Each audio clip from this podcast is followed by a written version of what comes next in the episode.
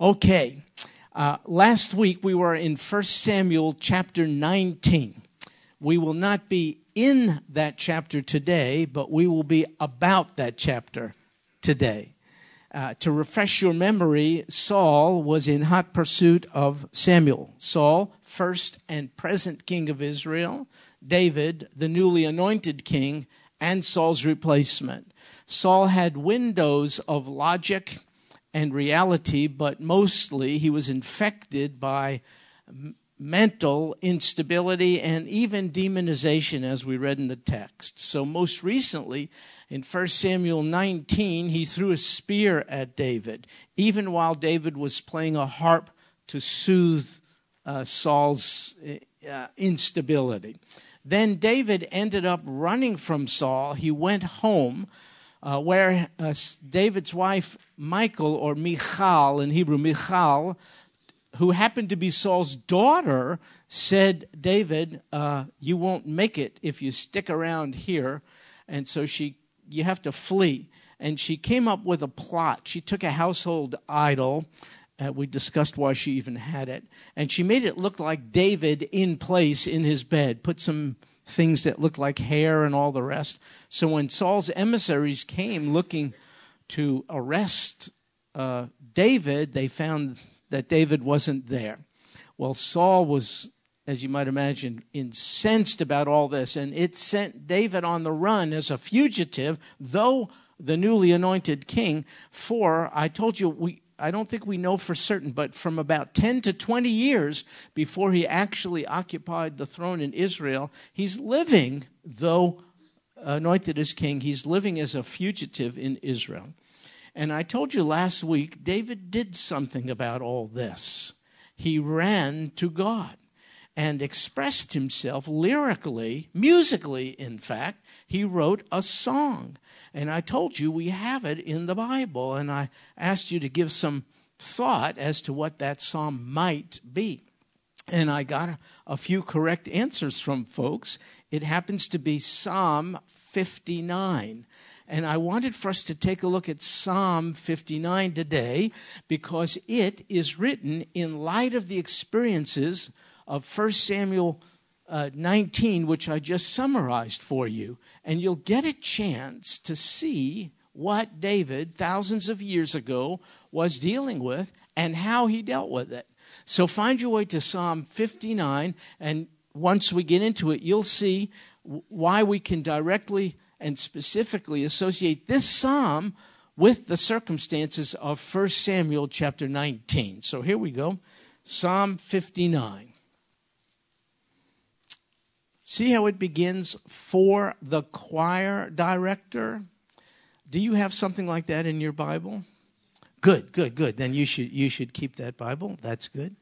What I just read to you is not uh, an addition by your editors or Bible translators. That is actually part of the inspired text of Scripture.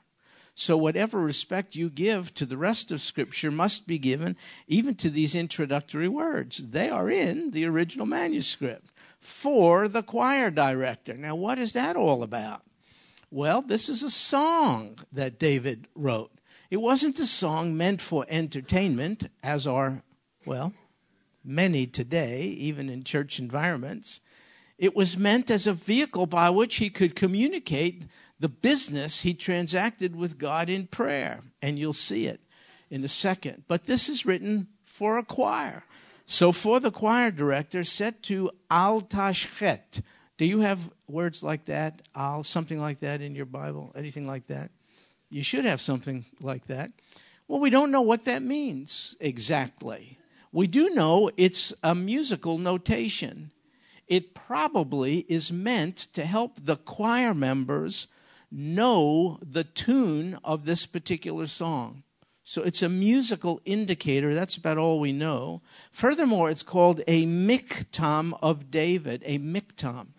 That phrase, too, linguists are wrestling with the meaning of it, but we don't know with certainty what it means. We know it occurs in six of the Psalms, this being one, and all of which are written by David. We think it also is a musical indicator having to do maybe with crescendo or something like that. These are direct, directives given by David under inspiration to the choir director because the intent of this that he wrote is that it would be publicized and communicated to people through song.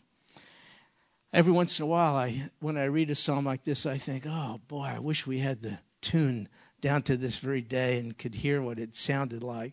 Uh, maybe when we get to heaven, we'll get the tunes for all of the psalms, but we don't know it now. Anyway, notice this now. When Saul sent men and they watched the house, that is to say, David's house, in order to kill him. And that's how we know this psalm is directly connected to the events of 1 Samuel chapter 19. So think about it. You're young. You've been officially anointed as king of Israel. Samuel, the prophet of Israel, did it under divine direction. But you're on the run from God, from uh, the present king, who not only dislikes you, he wants to have your life. So this is what's happening to uh, David. And in that context, this is what happens. Verse 1 Deliver me from my enemies. Now, uh, when I read the Lord's Prayer, actually, the Lord's Prayer in the Gospels is better termed the disciples' prayer. It's the Lord's pattern of prayer, which He gave to the disciples to teach them how to pray, was really for them. And the Lord's uh, it's called Tefillat HaTalmidim, the prayer of the disciples. It's actually called the disciples' prayer. Anyway, it begins. How does it? How does it begin? Say it with me.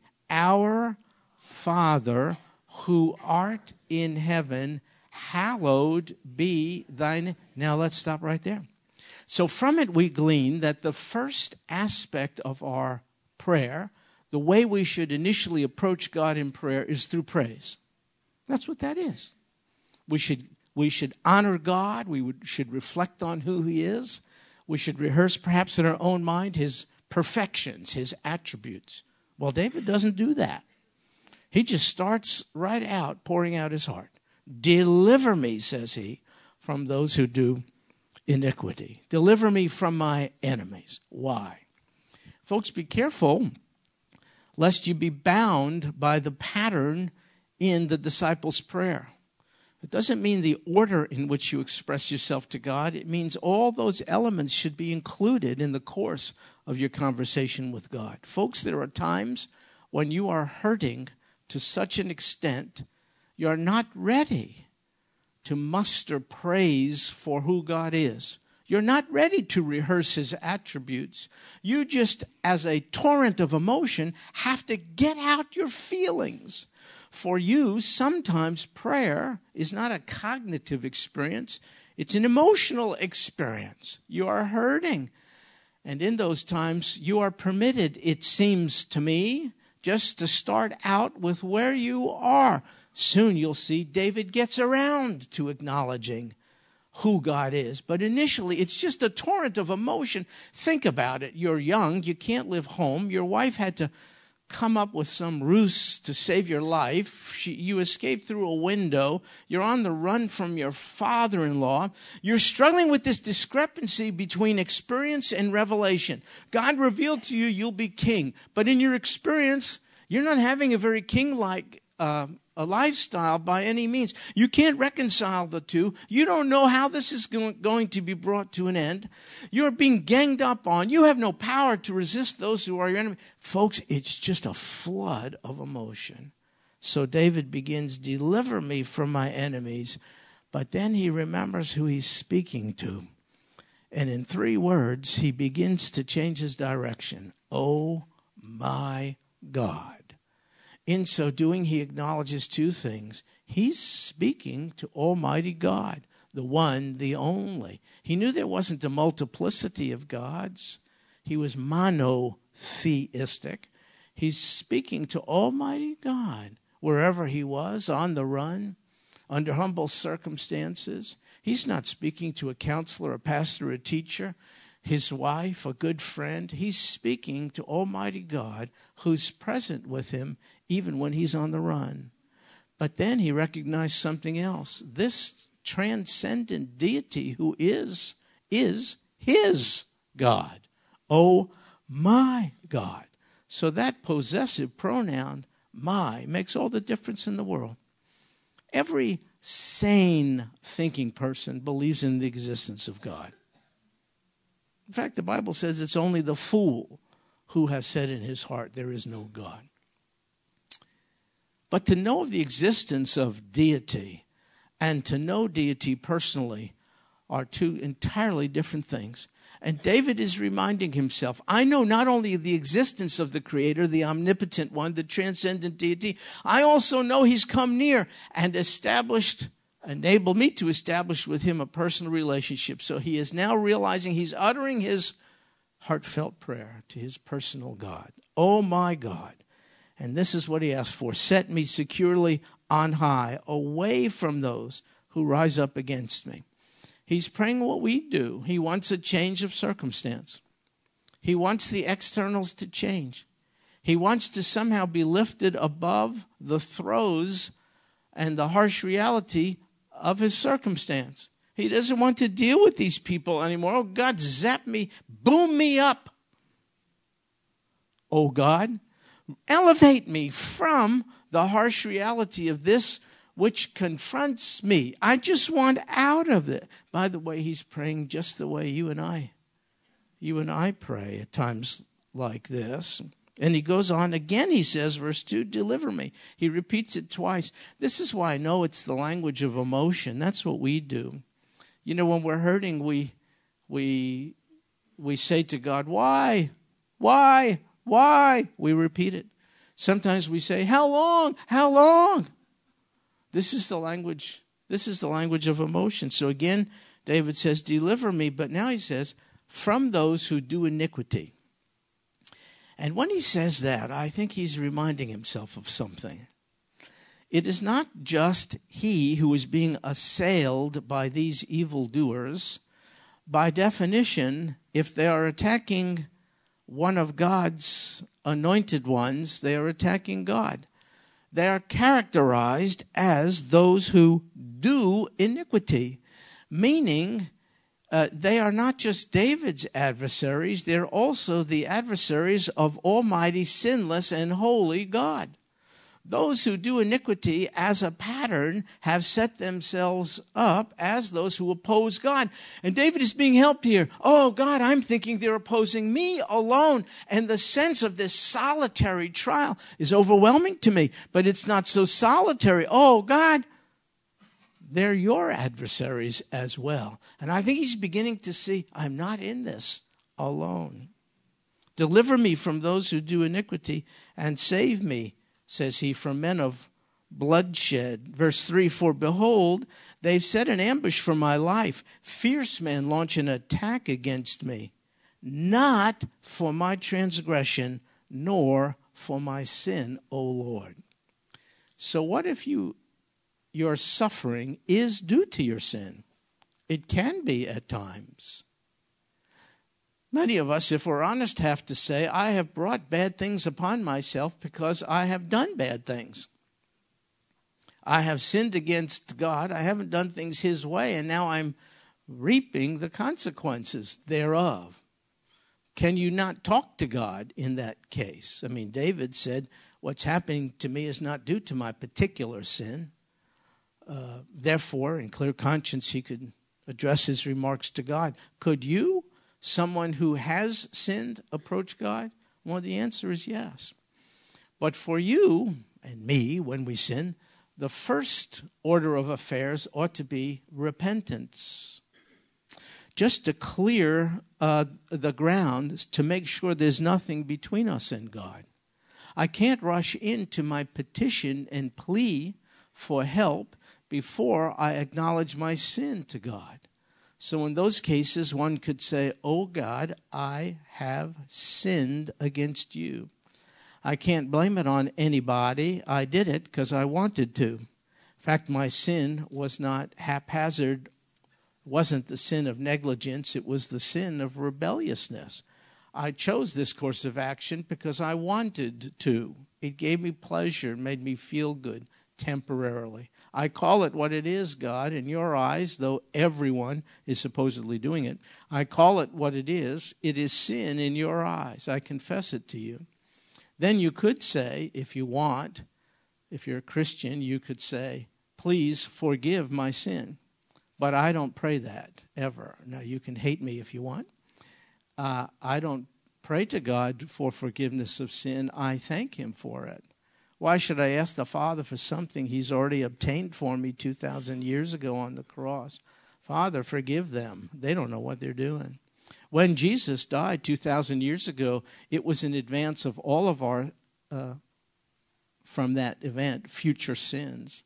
So I don't plead with the Father to give me something He's already given me to me that shows respect, disrespect. So instead, I say, God, I don't have the forgiveness. I don't have the experience of the forgiveness of your sin because uh, uh of my sin because I'm on the run from you. But now I confess it, and I might say something like, "Oh God, restore to me the joy of my salvation."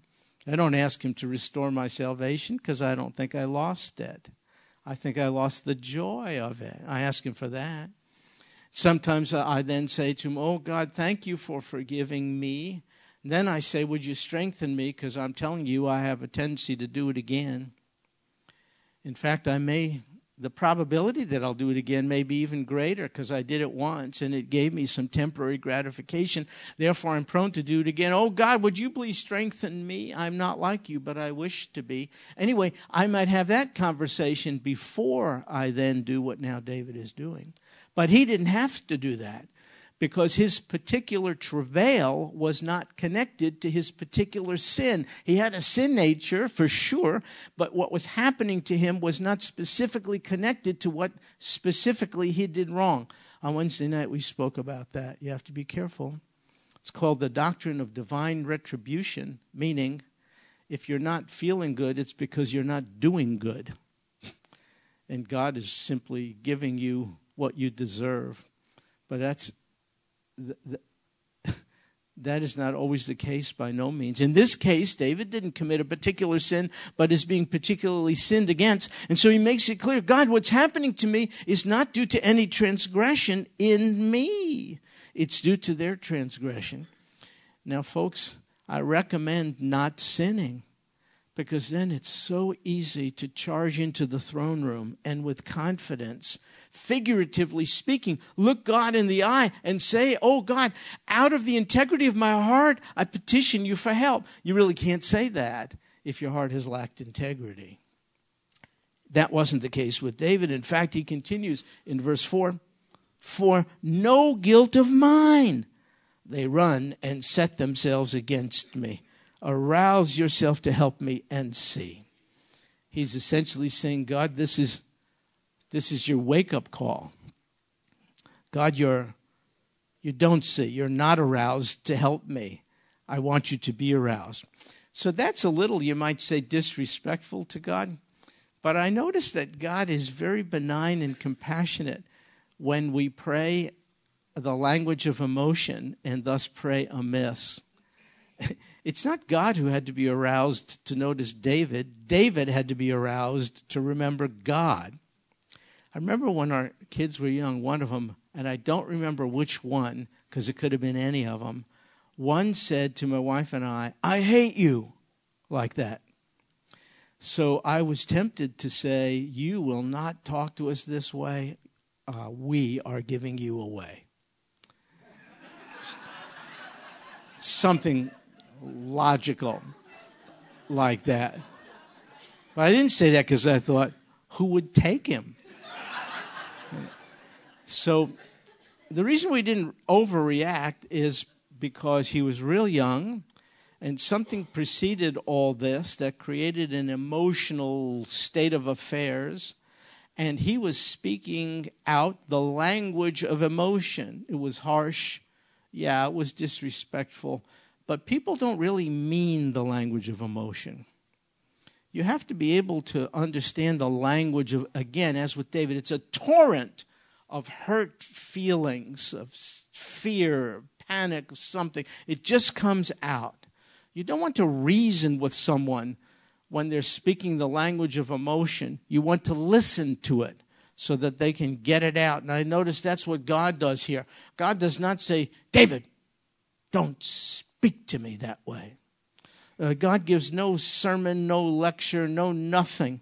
I think God is thrilled that David ran to him, albeit inappropriately. Still, David trusted God enough to know if he was going to be helped at all, it would be by God who was his only help. And so he pours out his heart and he's trying to get God to arouse himself so as to help him as if God took a vacation, that kind of thing. And then it goes on in verse 5 You, O Lord God of hosts. And here's what's happening, folks. I hope you're seeing the, the emotional movement in the psalm. He starts off with a cry of help, no praise protocol, nothing like that, even maybe some disrespectful words, but he's moving from the intensity of that emotion and he's moving and he's remembering who he's speaking to, the God who is there, the God who is my God. And now he remembers this God is the God of all hosts. The word means armies, angelic armies. It's a military term. And David is reminding himself, I'm overwhelmed by the strength of those who come against me, but I'm speaking to the one who is the commander in chief of all the armies in the heavenly places. And I think as David is reminding himself of theological truths, he's getting some emotional relief here. God of hosts, and furthermore, the God of Israel. Now, now here, here, here goes Israel again. So I will make a few comments, but do not blame it on me. I did not write this. I just can't find a place almost anywhere in the Bible where something about Israel doesn't emerge. Maybe it's my Jewish eyes that are open to that. But why does he say here, O Lord God of hosts, God of Israel? Why didn't he say God of Cuba? You know, God of Texas? Why God of Israel? Does he favor Israel and the Jewish people above other people groups? Does he see more virtue amongst Jews than anybody else? How do you explain? Why, does he, why is he identified, I think unashamedly, as the God of Israel? I'll tell you why. A good God simply chose a particular people group. Why? I don't know. We'll have to ask him. He surely didn't choose this particular people group because of any inherent worth or value. Fact, the Bible says they were weaker, smaller, all the rest. Of, of all people groups, I mean, why don't you choose like some Scandinavians, you know, with like they're six feet tall, blonde hair, blue eyes, you know what I mean? Why, why not? They look like Tony Banfield. Why don't you choose like a whole nation of people who look like lovely Tony? That, why do you choose, you know, these little Semitic people, you know, and uh, some people say, well, they're smarter than all others. That's not true. They're stronger than all others. That's not true. They're better looking than all others. Well, that one. God is saying, I have chosen an unlikely people group uh, through whom I choose to reveal to you who I am. That's the purpose for God's connection to Israel. It's to reveal divine nature and human nature. So God chose an undeserving people group and he bestowed upon them astounding spiritual privilege, which my people have squandered, and that reveals human nature. Even under the best of circumstances, we sin. We see this with Israel. They were in the best of circumstances, yet they turned against their own Messiah down to this very day. So, in God's relationship with Israel, we see human nature, but we see divine nature too. We see that God has not forsaken Israel. Now, I know this is a bone of contention and discussed in the theological arena. Has God rejected his Israel and all the rest? If God has rejected and replaced Israel, then we found out something about God, and it's this. At a certain point, the people he chose to bless will so sufficiently sin. In fact, their sin will surmount his grace that at a certain point he says, I've had enough with you. I'll start a new program with a new people group. So if God has rejected and replaced Israel, with all due respect, folks, you're next because you're not so hot either. Study church history, blemished all the way through. So, God, on the other hand, says, Israel's unfaithfulness cannot compromise my faithfulness. And that's the basis of the security we as Christians have. Though we be unfaithful, God remains faithful. How do we know this? Not just on the basis of that verse of Scripture, but on the basis of an observation of how God has responded to wayward Israel. He's not forsaken Israel. Folks, I'll just give you one date May 14, 1948. Please explain to me how a people group out of its land for in excess of 2,500 years somehow is reassembled and they speak the same language they spoke in David's time? How do they get reconstituted? How does a people group who suffered the loss of six million under the hands of Nazi Germany survive with six million? It's a tragedy, inexplicable horror that six million perished in gas chambers, but I think it's an even greater ministry, uh, mystery that six million survived. So that in the world today there are approximately 14 million Jews. How? Tell me, tell me how. Well, you can say they have great uh, airplanes or whatever you want. You can go through all that. That that's not the that's not true. The, the, truth to derive is God affixed his name on this people group. And in so doing, we can see he'll never forsake them nor replace them, nor will he you who belong to Almighty God under the new covenant. So David is remembering, oh God, I'm part of Israel. You're the God of Israel. And then he goes on to say, awake and punish the nations. Now, this is very interesting. He starts out with a petition for personal deliverance.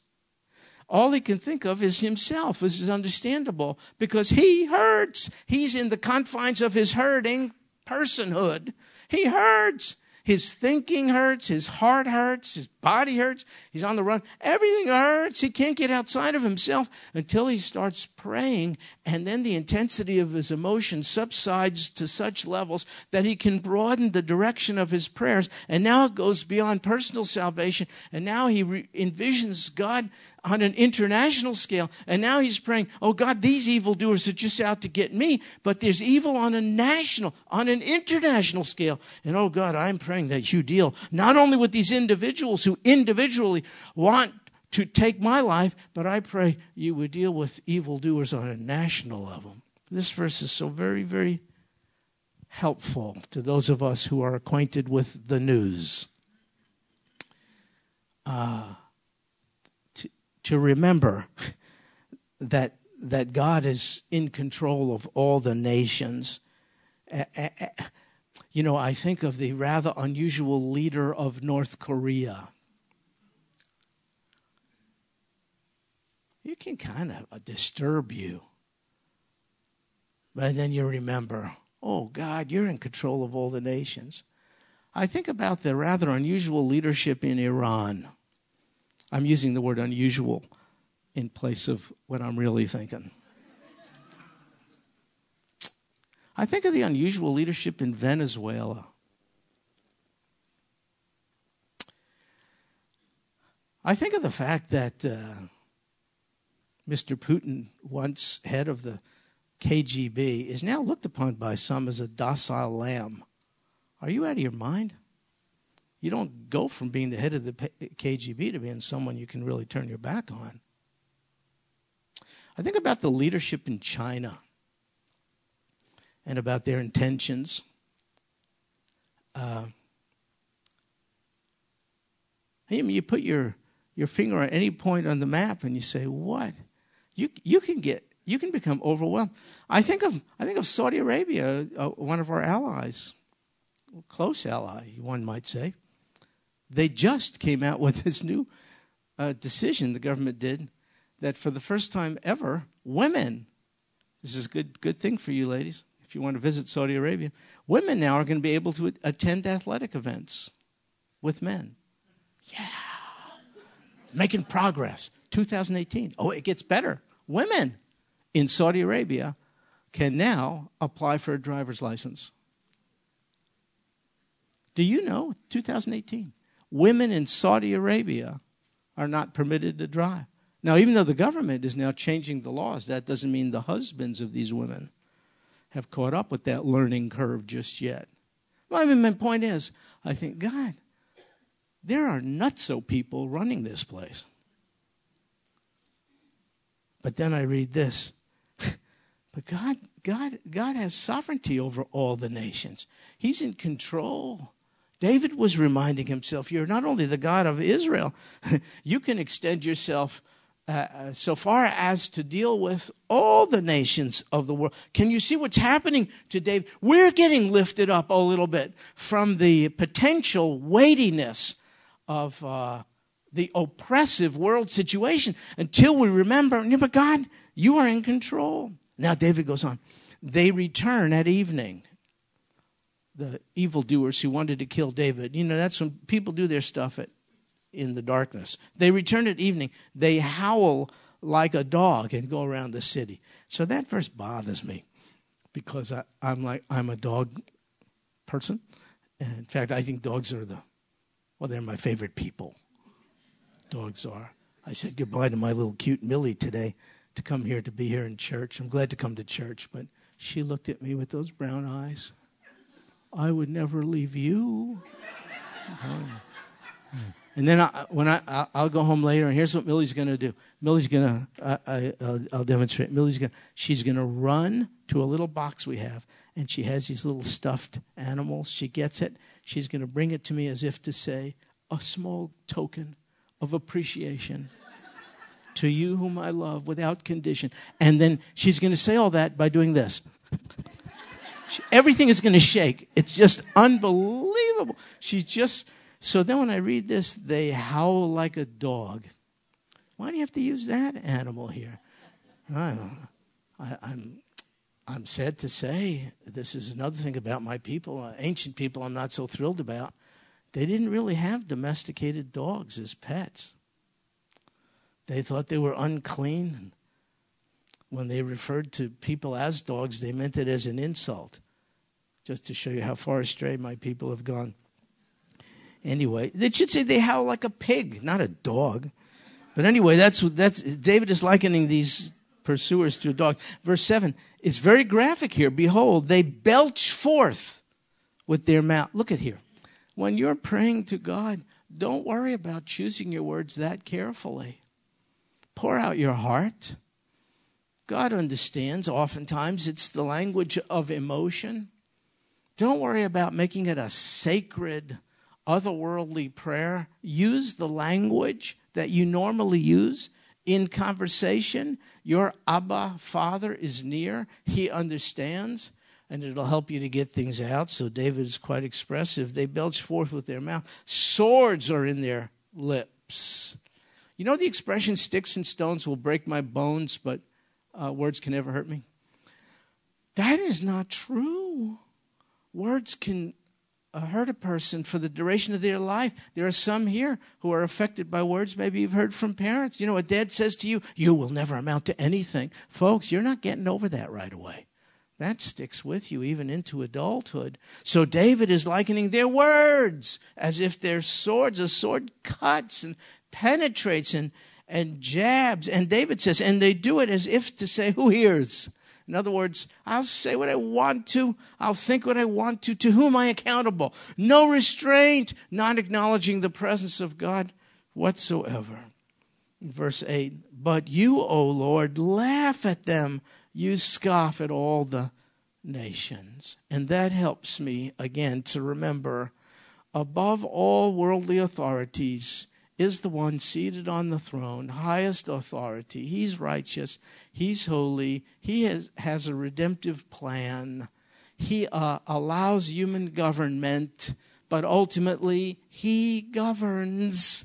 And we have to make recourse to him and not become unduly cynical, fall into existential despair. And we have to know our Father sits in the heavenly. He scoffs at all the nations, he laughs at them. See how verse 8 begins? But you. I don't know if you have that in your translation. You should have something like that.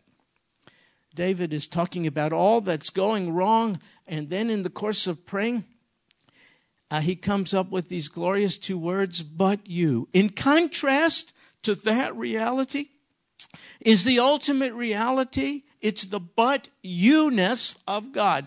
The world's going crazy. There are these evildoers. Nations are in disarray and run by crazy people. All but you. And David says, You laugh at them, you scoff at the nation. Can you see again the forward movement in the course of his prayer? We happen to know historically his external circumstances did not change. Saul remains a hot pursuer of fugitive David for probably decades. But what changed, if not the external environment, was David's internal environment, and it changed in the course of him pouring his heart out before Almighty God. Now his attention is directed not from the evildoers so much, not from himself so much, as to Almighty God who is sovereign. And so he says in verse 9, Because of his strength I will watch for you, for God is my stronghold. His strength, some take it to mean God's strength? I don't think so. It doesn't fit.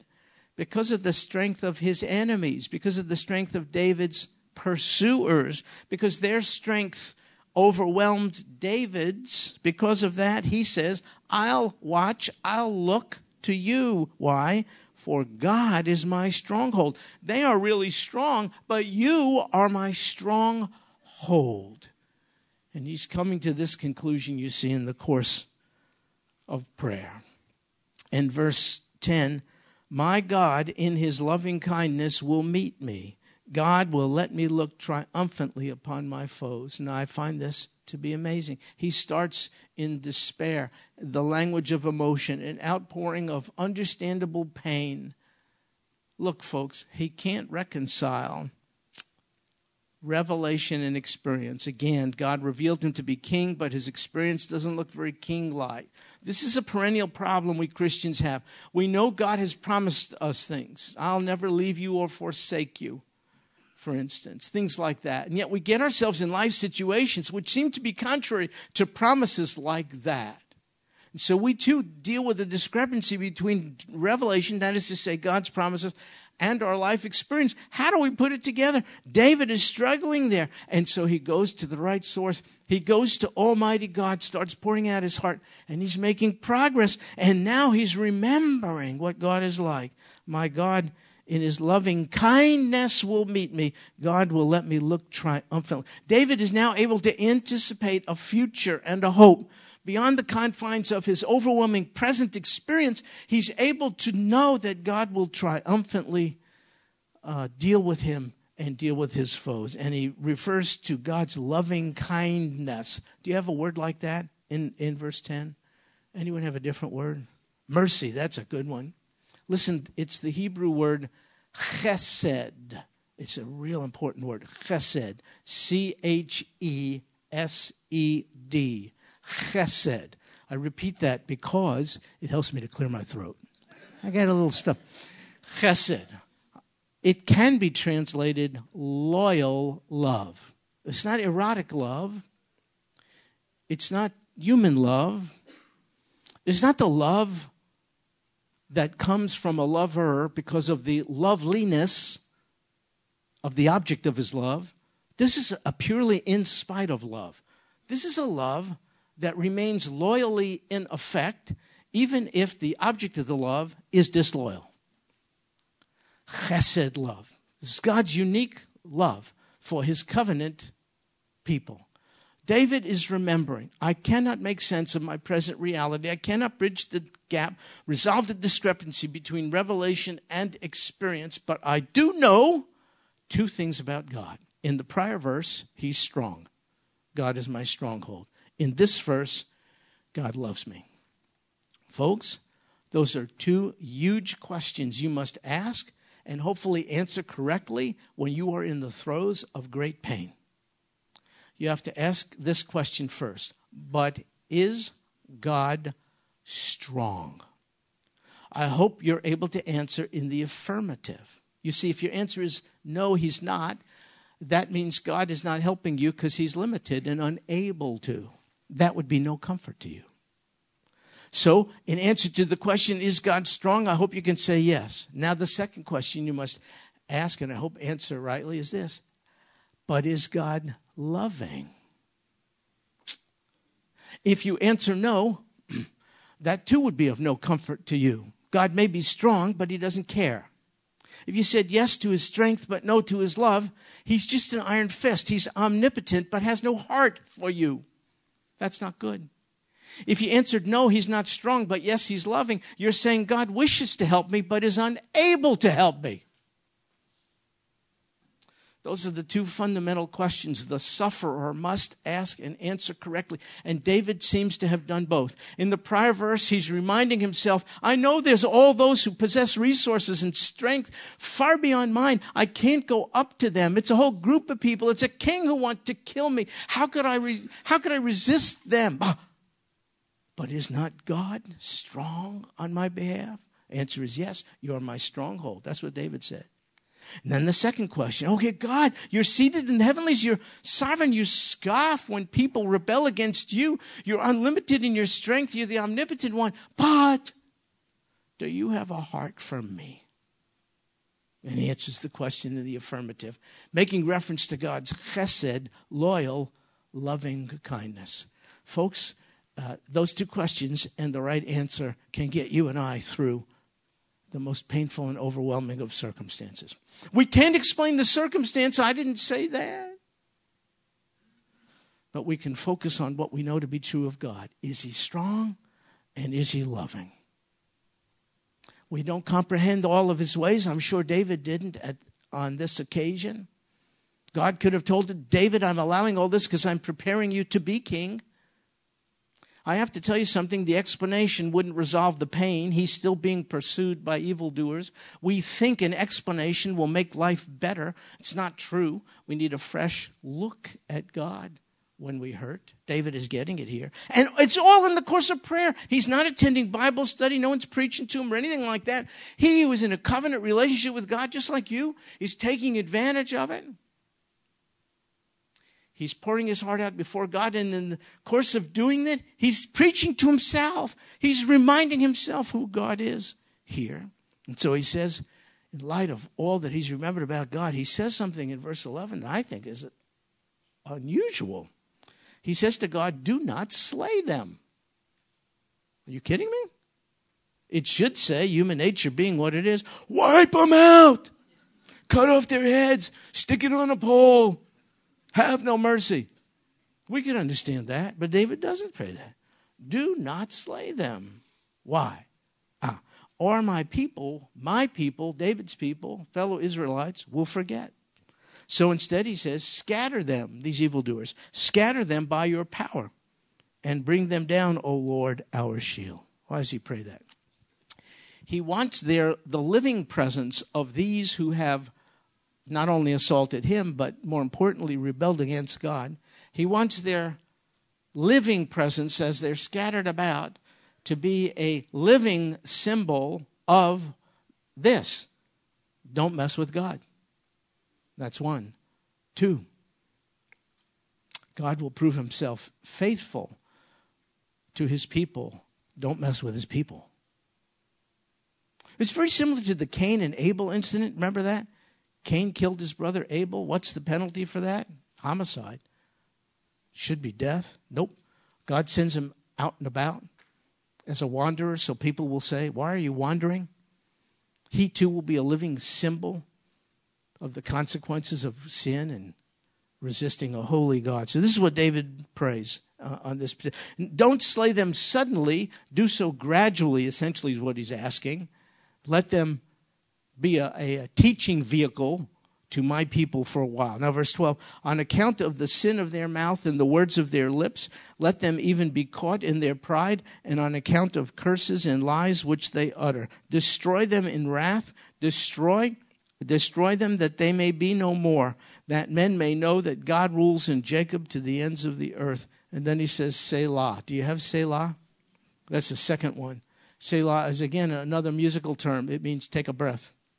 It would be a choir and this uh, who gets a chance, it's a dramatic pause. That's what a Selah is. So David here, after pouring out all this, is essentially saying, oh, I need a break. Selah means he's taking a deep breath. After he says what he does in verse 13. Now he's calling for their destruction. Destroy them. Destroy them that they be, may be no more. Their utter destruction. That men may know God rules in Jacob and to the ends of the earth. Is he praying out of uh, desire for personal vengeance. No, we are not permitted that. Did you know we're not permitted the luxury of hate? We love to hate because when some injustice has been foisted upon us, when we've been robbed of something, maybe pride, maybe reputation, the only thing we have left is anger and hate. Gives us a position of strength. As Christians, we're not permitted the luxury of hate. The Bible says, Never take your own revenge, beloved, but leave room for the wrath of God. It's a choice. You either try to exact justice yourself or you let God be the justice maker. That's the way it is. So David is not praying for personal vengeance here. He's praying something very powerful. He's praying for the downfall of certain people, but in light of God's reputation, not his own well being. Do this, O God, it says in verse 13, that men may know God rules in Jacob. Folks, I'll tell you the reason why Israel exists today. It's this very reason that people may know God rules in Jacob. There's no explanation for the existence of the Jewish state, none whatsoever. Then I, from a logical point of view, I don't see how Israel's going to make it. You got Hezbollah. Iran supported Hezbollah on its northern border. You got Hamas on the west. By the way, the proposal of the two state solution what would be the two states? Well, you say Israel and the Palestinians. What Palestinians? They don't get along. You mean the Fatah Palestinians in Ramallah? Or do you mean the Hamas Palestinians in Gaza? Not only do they not get along, they hate each other. So you're talking at best of a three state solution, which is no solution. It's sheer and utter nonsense. In fact, I think God is so displeased with the two state solution, He's not allowing the Palestinians to even get it together themselves. So you got Hamas over there. Um, you, you, you have, this is unbelievable. You have Iran and Russia setting up permanent military uh, presence in Syria. Israel's Golan Heights border. I don't see how they're going to make it. I mean, the population of Israel is approaching 9 million, let's say. Two and a half million are Arab citizens of Israel. That's not a whole lot of Jews when you think about it. It's a dinky little country in terms of real estate. You know, I tell people we go on tour of Israel, we will see all the key biblical sites from north to south. They say, well, that's salesmanship. How can you do it? It's a whole country. It's a whole country the size of New Jersey. There's nothing to it. How has Israel be, been sustained? How will it? Um, that men may know that God rules in Jacob. That means Israel. So David is taking confidence here in God's sovereignty. Verse 14 they return at evening, bad guys. They howl like a dog. He's using the dog metaphor again. They go around the city, they wander about for food and growl if they're not satisfied. But as for me, I'll sing. He starts out with a cry, he ends with a sing, with a sing, with a song. he starts out with the language of unbridled emotion, and now he's he's willing to sing of God's strength. What happened? he ran to God, he poured out his heart. Some say, Why should I pray if God is omniscient? He knows all things. It's not to inform God, it's to transform the one who prays. David is transformed. Now he's going to sing. What is it about singing? Listen, if you can sing through your tears, you are really worshiping God and smacking Satan in the face. I mean, if you stop singing when you're hurt, Satan wins. Because he says to God, Look at that person, that kid of yours is only singing when things go good. That person only sings when you bless that person, but that person is very silent when, when you don't deliver the goods. So when you sing, even though you're hurt and, and are in pain and all the rest, when you sing, you honor God and you, you punch Satan right in the face. So David says, I'll sing of your strength. I'll sing joyfully of your loving kindness in the morning. The evildoers are doing their thing in the evening. David says, Yeah, but I'll praise in the morning, for you've been my stronghold and a refuge in the day of my distress. And now the prayer, consumed by emotion, is able to track his history with God, and he finds out wait a second, God has been my stronghold and refuge. As he was, he will be. And again, David calls upon these two key attributes of God his strength, stronghold, and loving kindness. Same word, chesed word, once again.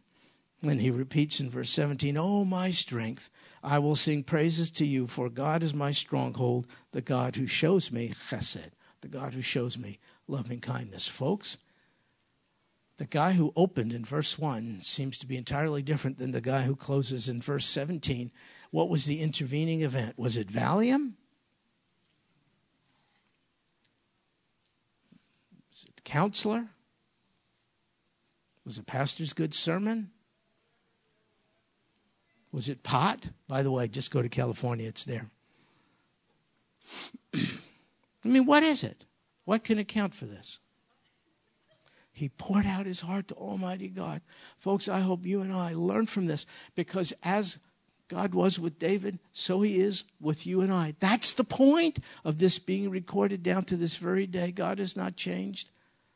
And though David's specific challenges are different than ours, they can still overwhelm us like they did David, and we are to run to. It's not just praying before we eat. God, thank you for the food. That's good.